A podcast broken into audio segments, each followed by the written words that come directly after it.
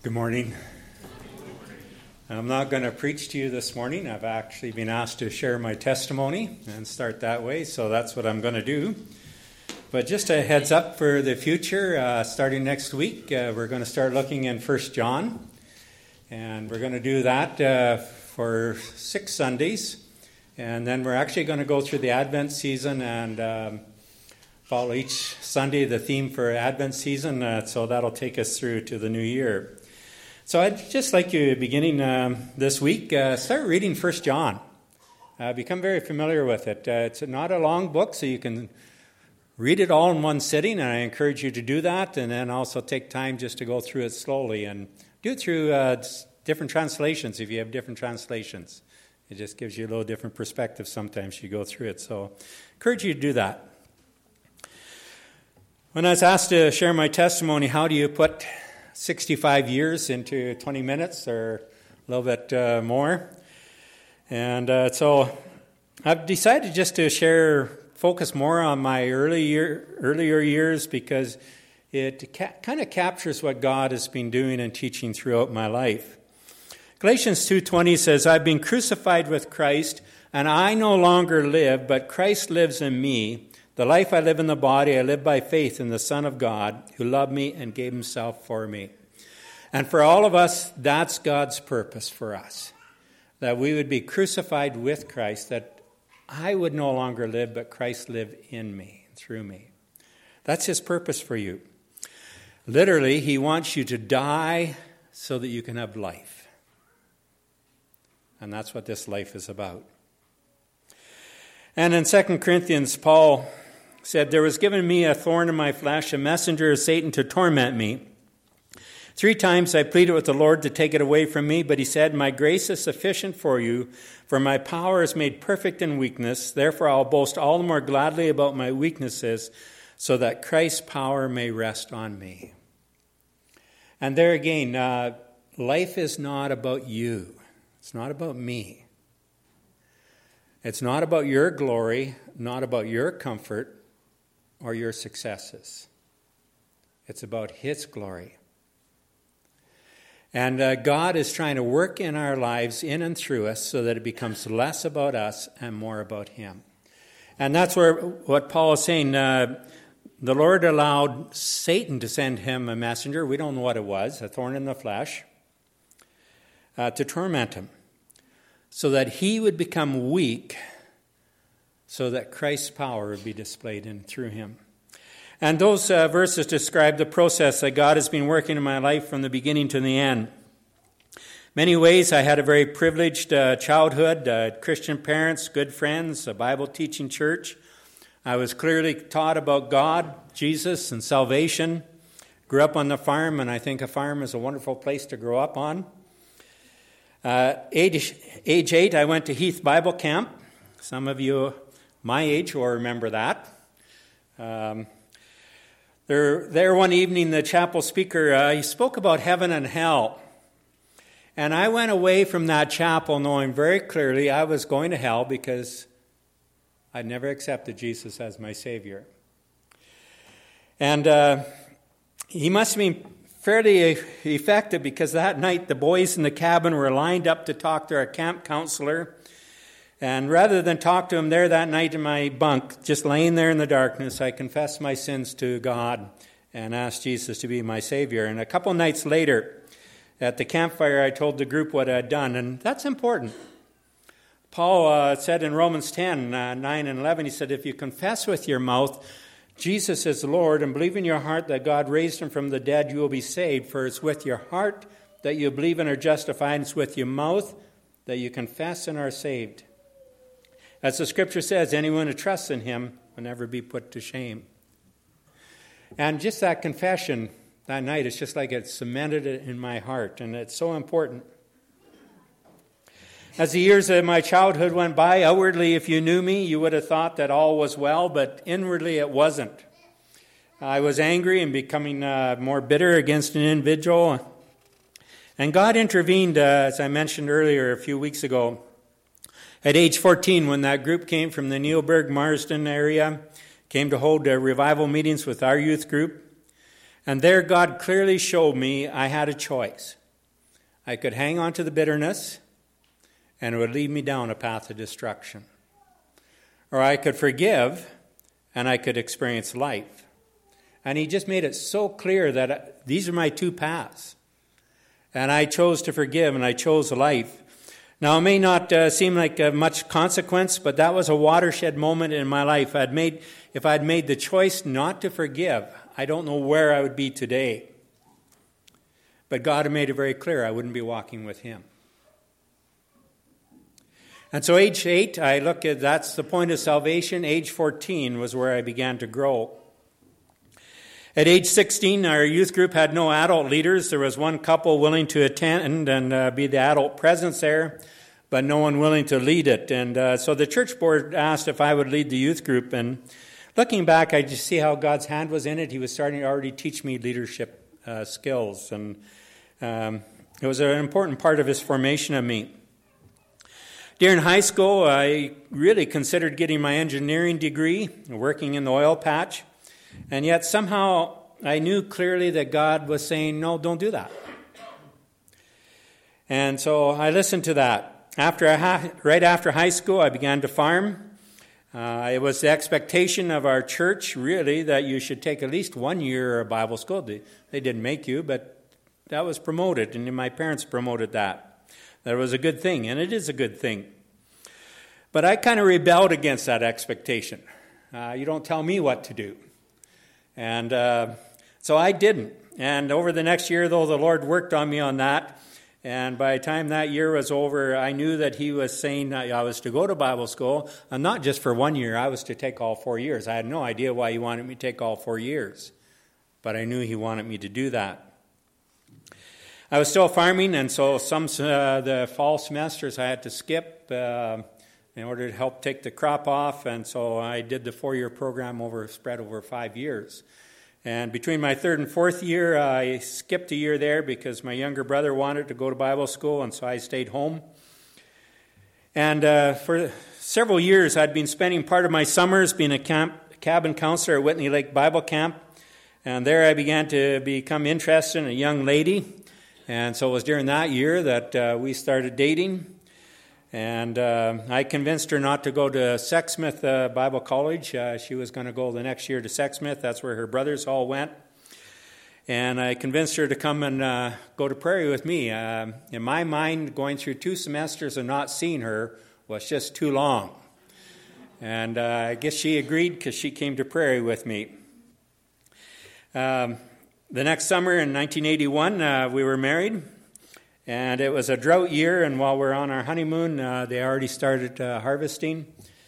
And so we came back, went right into harvest. And it was about a month later, I had a life changing event. And uh, so I was involved in a farm accident uh, that morning while the dew was on. I had uh, serviced my combine. My dad had uh, the night before blown a drive belt on his, and my brother was helping him change the drive belt. So after I was done with my combine, I went over and serviced his combine, and I went up on top where the engine was, and uh, the big lid over the engine, I'd flipped that back against the grain tank, and I crouched down, I pulled the dipstick, and one of those whirlwinds, uh, we call them the dust devils, uh, came along and it slammed that down, the lip caught me right across the top of the head. And so that uh, punched the front half of the skull down and under the back half. And also C1 and C2, it compressed them in my spine. I should have gone and uh, received medical help right away. I guess I was knocked out. I don't know how long. I just went over backwards. Uh, and that's where I came to, laying there on the back of the combine. I just got down, and they were still changing the drive belt, so couldn't have been too long. I went and sat in mine and waited until the dew was off, and I started combining. And um, not not the right thing to do. When I did go, uh, the doctor, first doctor I saw, he refused to treat me. He told me I was lying. He said that if I had been hit hard enough to make that kind of a dent in my head, he said I'd be dead. He said you must have been born with that. And I said no, I wasn't born with that, and I did have the accident. And he just looked at me, and I was sitting there with my shirt off, and he says, Well, you got a mole on your back. Would you like me to cut that off for you? And totally avoided it. And so we weren't getting any medical help at that uh, point. Um, but as a result, I've had a headache ever since. Um, from 1981 until today, I've always lived with it. I've never been without it. As well as I have uh, constant neck pain, and as I age, C1 and C2 neck joints have uh, worn out. And so now I'm bone on bone. And uh, my shoulder muscles try to protect the joints, so they're constantly in tension. Uh, so much so that at one point um, they actually pulled my shoulder right out of joint, uh, just from the muscles trying to protect that. I've experienced all the symptoms of classical severe brain injury. You can go home and look up uh, severe brain injury and look at all the symptoms. I've experienced them all there. Uh, my eyes went misaligned. Um, my pupils just stayed wide open and so then I became very sensitive to sunlight. Uh, my heart would race. Uh, since then, I've uh, at times had heart arrhythmia, dizziness, uh, brain feeling like being in a black hole. And no, it's not depression. Um, I don't know how to describe it to you, but if you talk to others who had severe brain injury, the moment I say that, they, I got you. I know what you're talking about. Uh, sensitivity to continuous noise. Um, Short term memory loss, the list just goes on, and actually, where I got hit was in the memory part of the brain. And so that became a huge issue. And so, if I can't remember your names, I have an excuse. um, but in it, God was allowing circumstances which would make me weak so that He could be shown strong, so that He could display His strength. And in it, he was teaching me to crucify myself so that I could experience life. And many have been the days I've headed to the office and I've prayed and said, Lord, I can't do this. You have to do it. And he does. Meanwhile, during those farming years, God was working out other plans. Uh, though I was farming, somehow I, would had the sense that God was going to do something else with me. So much so that uh, when we were dating, I told Esther that uh, she was marrying a farmer, but I just had the sense God was going to do something else, and I had no clue what. Was she okay with that? In 1981, as I finished Bible school, I had to go back for two more uh, courses in June, and while I was there, I met a pastor that was taking these courses. And at the end, uh, as we are about ready to go home, he came to me and he said, Don, he says, I believe God has shown me something. What? You're to be a pastor. And I, at that point, I laughed and I said, Well, he may be calling me to something, I don't know what, but being a pastor would be the last thing that he would call me to.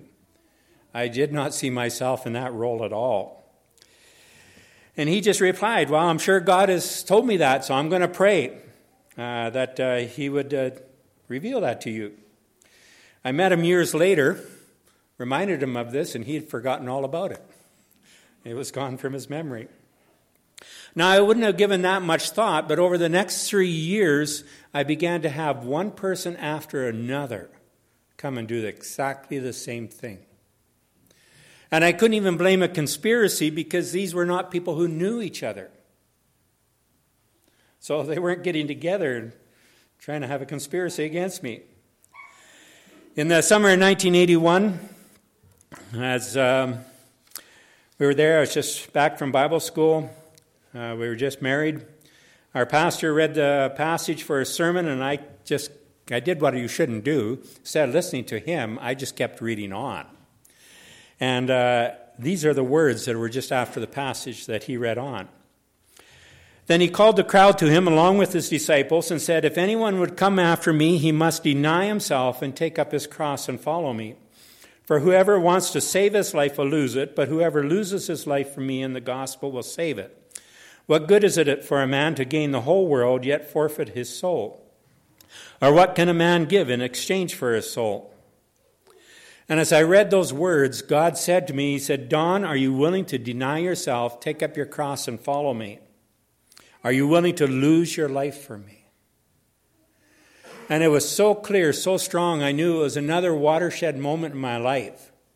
That how I answered that was going to determine the rest of my life. And I said, Yes, Lord, I will. And his answer came back, Then whatever I put in front of you in the next little while for ministry opportunities, you're to do them. Don't say no. And right after that, the church asked me to lead the youth group again. Well, not just me, Esther and I both as a couple. They asked me to teach the adult Sunday school class. They asked me to serve on the camp board, uh, Whitney Lake Bible Camp.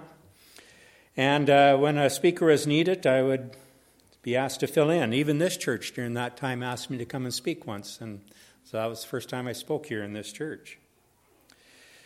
I love farming. But also during those years, uh, God began to impress on me uh, Colossians 1, and this is Paul's purpose statement for himself, where Paul says, We proclaim him, admonishing and teaching everyone with all wisdom, so that we may present everyone perfect in Christ. To this end I labor, struggling with all his energy, which so powerfully works in me. And uh, that's our purpose as Christians, as churches, to present everyone perfect in Christ one day. And while I love farming, God was saying to me, while you love farming, that's not the way I want you to be serving me in presenting people perfect in Christ. That's not how I want you to make a difference in eternity. For other people, it is, but not for you. And he began to impress that on my heart as I went through those years. In 1984, I each summer I was going to Bible camp, Whitney Lake Bible Camp, for two or three weeks, uh, counseling there. That summer in 1984, I came back from Bible camp sick. I went to the doctor. He told me I had bronchitis. It didn't get better, it just got worse.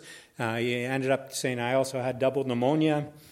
I had a lot of time in bed and a lot of time to uh, think, and I was sick for a long while, even in the fall when we we're taking the crop off. I was still weak enough that to do all the other jobs you need to do, I couldn't do them. I just sat in the combine because I could sit. And I drove combine. But one Sunday afternoon, as I was recovering from that, Esther and I, we took a lined uh, binder paper, the loose leaf lined paper, and we just began to write down all the things that God had been doing and saying. And not in detail. We just each line we just noted one item on that line of what God had been doing. We went all the way down one side and we flipped it over and we are halfway down the other side and we were still going. Not even slowing down. And we just looked at each other and said, How can you argue with this? God is calling us to be a pastor. And so, with that, we went to our church board and we told them that we believed that God was calling us to be a pastor. And their response was, Well, we've known that for a long time. We're just waiting for God to make it clear to you. Uh, that winter, we joined the Canadian Sunday School Mission. It's now called One Hope Canada.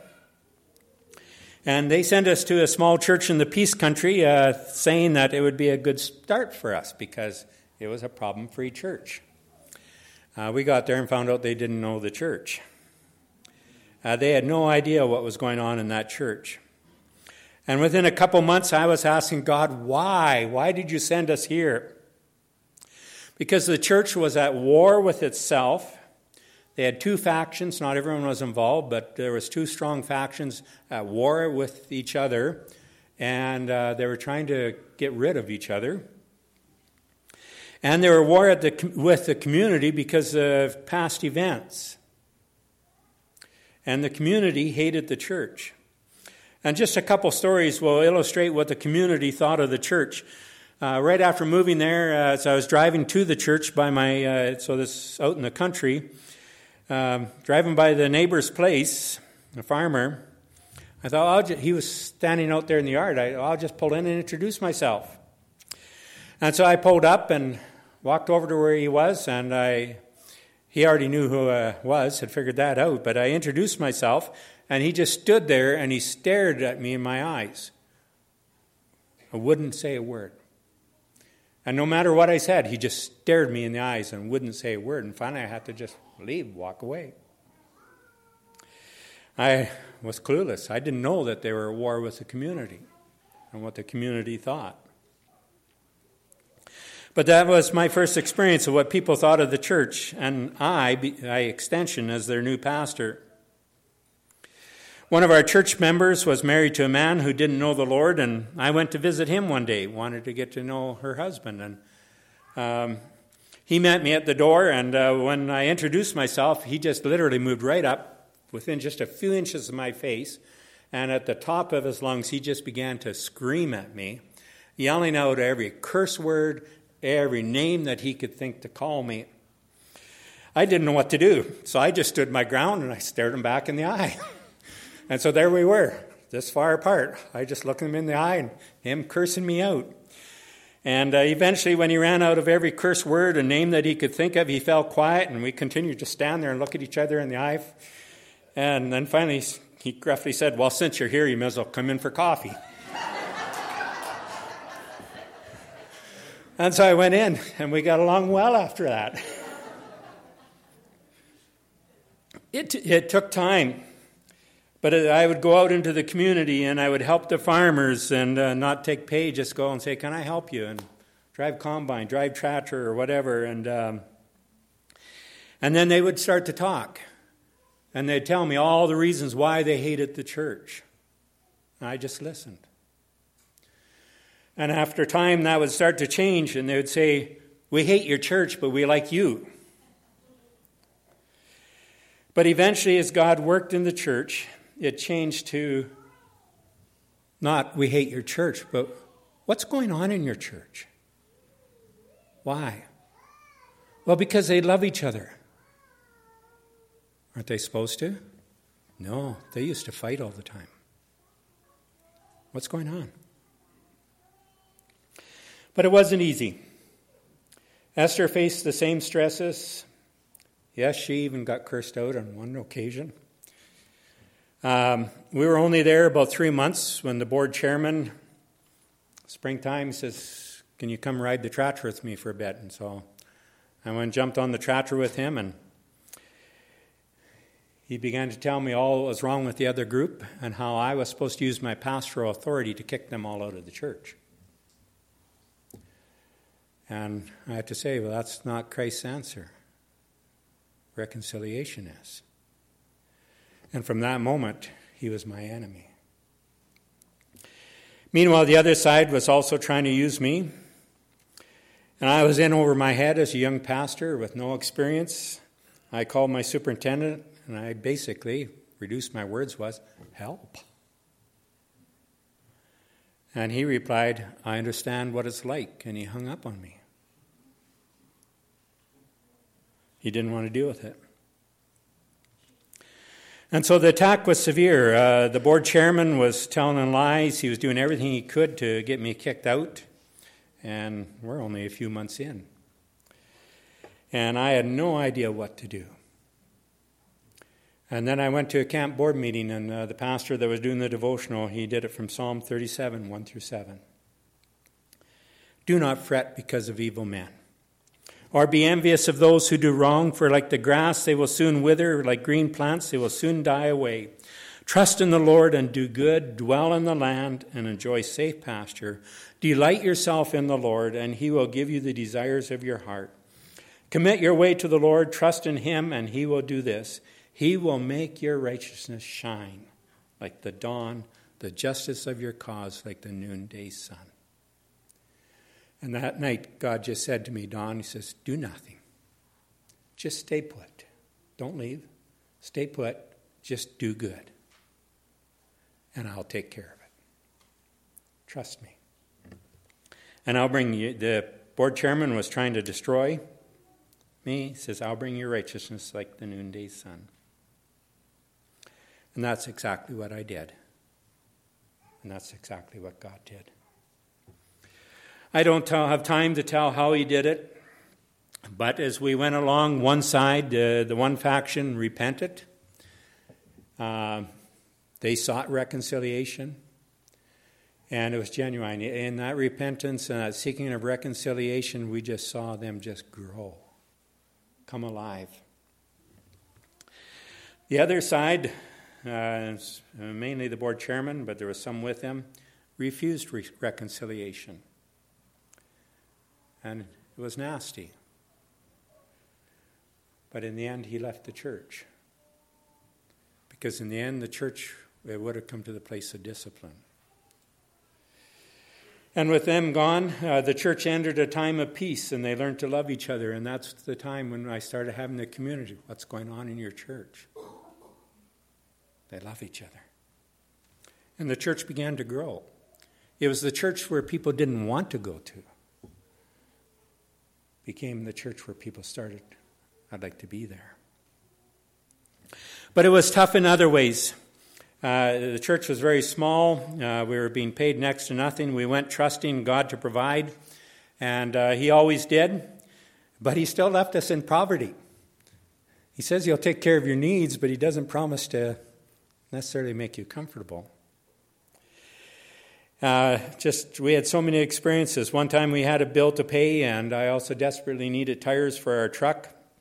We had no money. We had no idea where the money was coming from had a deadline to pay that bill. And just in time, and we were praying, and so often God will leave you right to the last minute. He'll let you sweat it out. And just in time, suddenly a check came from Prairie Bible College. Some anonymous donor had sent them a large sum of money and said, Would you disperse this out to missionaries and pastors who you think have a need? We weren't in, back in contact with. How did they know I had a need? But they sent us a portion of that, and it was exactly what we needed for that bill and for the tires. It was a tough time for us also personally. Esther was in the childbearing years. We had four young children. Uh, she was fully involved in the ministry. As you can understand, I've only began to tell you a bit of the story, but uh, the stress of the ministry, she faced that also. Our living conditions were very primitive. We were living in a partially built house. Many of the windows were still plastic, just covered over with plastic. That's all that was there, all that was available. Um, she always had the fear, and bears would try to get into homes there. She always had a fear where a bear would just crawl through the win- uh, one of those plastic windows, uh, and so on. Um, she was facing the stress of trying to make enough dollars, uh, not enough dollars meet our needs. At that point, uh, she was burning out. I was burning out. I was in uh, severe, constant pain. I was at the place I couldn't read or study much, some weeks not at all. Some Saturday nights I'd come uh, later in the evening and I'd just pray, Lord, I haven't even been able to study this week. And it's not because I haven't tried, I just haven't been able to and you have to to give me. Tomorrow morning, I have to stand up and preach a message. You have to give me a message. And it was just like the Lord would begin to dictate. And the thoughts would just come, and I, I wasn't even thinking. I was just writing down what was coming. And I'd get up and preach that, and then afterwards, someone would come to me and say, How did you know? That's exactly what I needed to hear today. How did you know? I didn't. No. I was in bad shape health wise. Um, my short term memory at that point was so bad that Esther and I would go visit people, and then as we left, I would ask Esther what we talked about. It'd be just gone. I couldn't remember. So we came back to Irma for one year while I sought medical help, and some things they were able to help me with, uh, some not.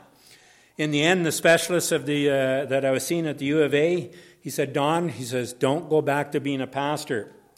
He said, It's too high stress, and he said, You will not last very long. You will be a basket case. You'll destroy yourself. Don't do it. He said, In fact, you should be on disability. You shouldn't be working at all. And he says, I will make sure that you get a disability pension. And I said, No, that's not what God is asking of me. I can't do that. So I turned his offer down. And uh, God led us right back into pastoring and not into normal pastoring, but into transitional ministry and um, mostly helping churches in conflict or in trouble of some kind or needing help in some way or bringing uh, change in their church. It's not all just helping with negative things, it can be helping with positive things too. But many of those are all higher stress uh, situations. And um, so God not only took me, the specialist saying, don't do it at all because it'll destroy you. God didn't give me the easy places, He actually put me into the hard places. And here I am, 65, and still doing it. Now it's not me, it's all of God. And He's the one that gets the glory for that. There have been times when I've tried to get out of it where I've felt it's too hard. And um, I'll just tell you the one time uh, I was like Peter, where Peter said, I'm going to go back fishing. I said, I'm going to go back farming. And so we did that very briefly. And everything I put my hand to, God destroyed. And I won't tell you the whole, that takes too long to tell you that whole story. But uh, by the end of that two years, we knew that it was God's hand against us. And one night I walked out under the stars beautiful, clear, warm night. And I was praying and I was struggling and I was just, God, I can't do it. And he said, Look up. And I looked up and I looked at those stars and he said, If I have the power to create them and keep them in their places, don't you think I have the power to keep you?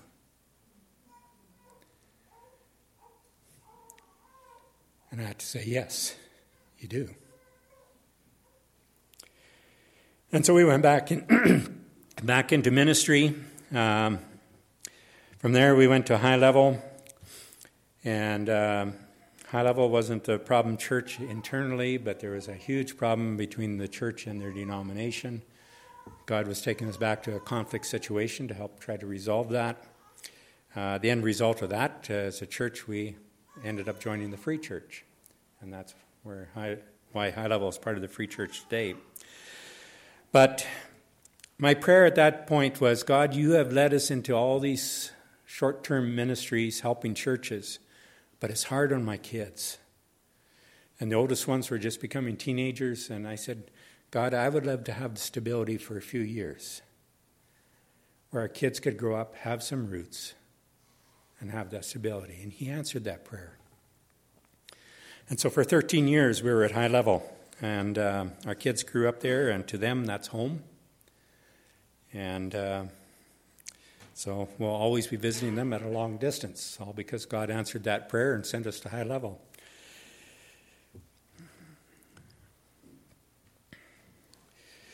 And so, as I look at my own life and as I look back,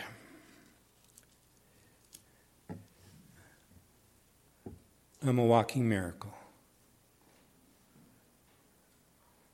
God, everything about my life is a miracle from Him. And not just what I've shared this morning. Um, we've seen so many prayers answered.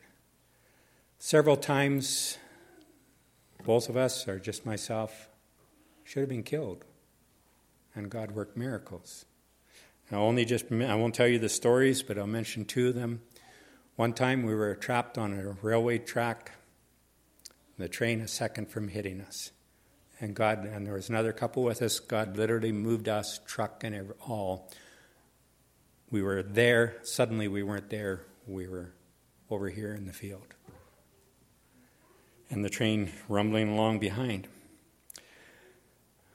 When you read about Philip being translated from one place, the Ethiopian eunuch, to Samaria, as a kid, I often wondered, what does that feel like? I know what it feels like now. It feels like nothing. There was no sensation. You're just here and then you're there. Another time I was upside down in two and a half feet of water with an 800 pound quad upside down on top of me, and I was pinned, my arms back like this, totally pinned by myself. And God worked a miracle. We've seen so many prayers answered in people's lives. So as I look back, and I have to quit telling my story there, or you'll get hungry here. Um, it's not a life that I would wish on anyone. It's been hard, but I wouldn't trade it for anything.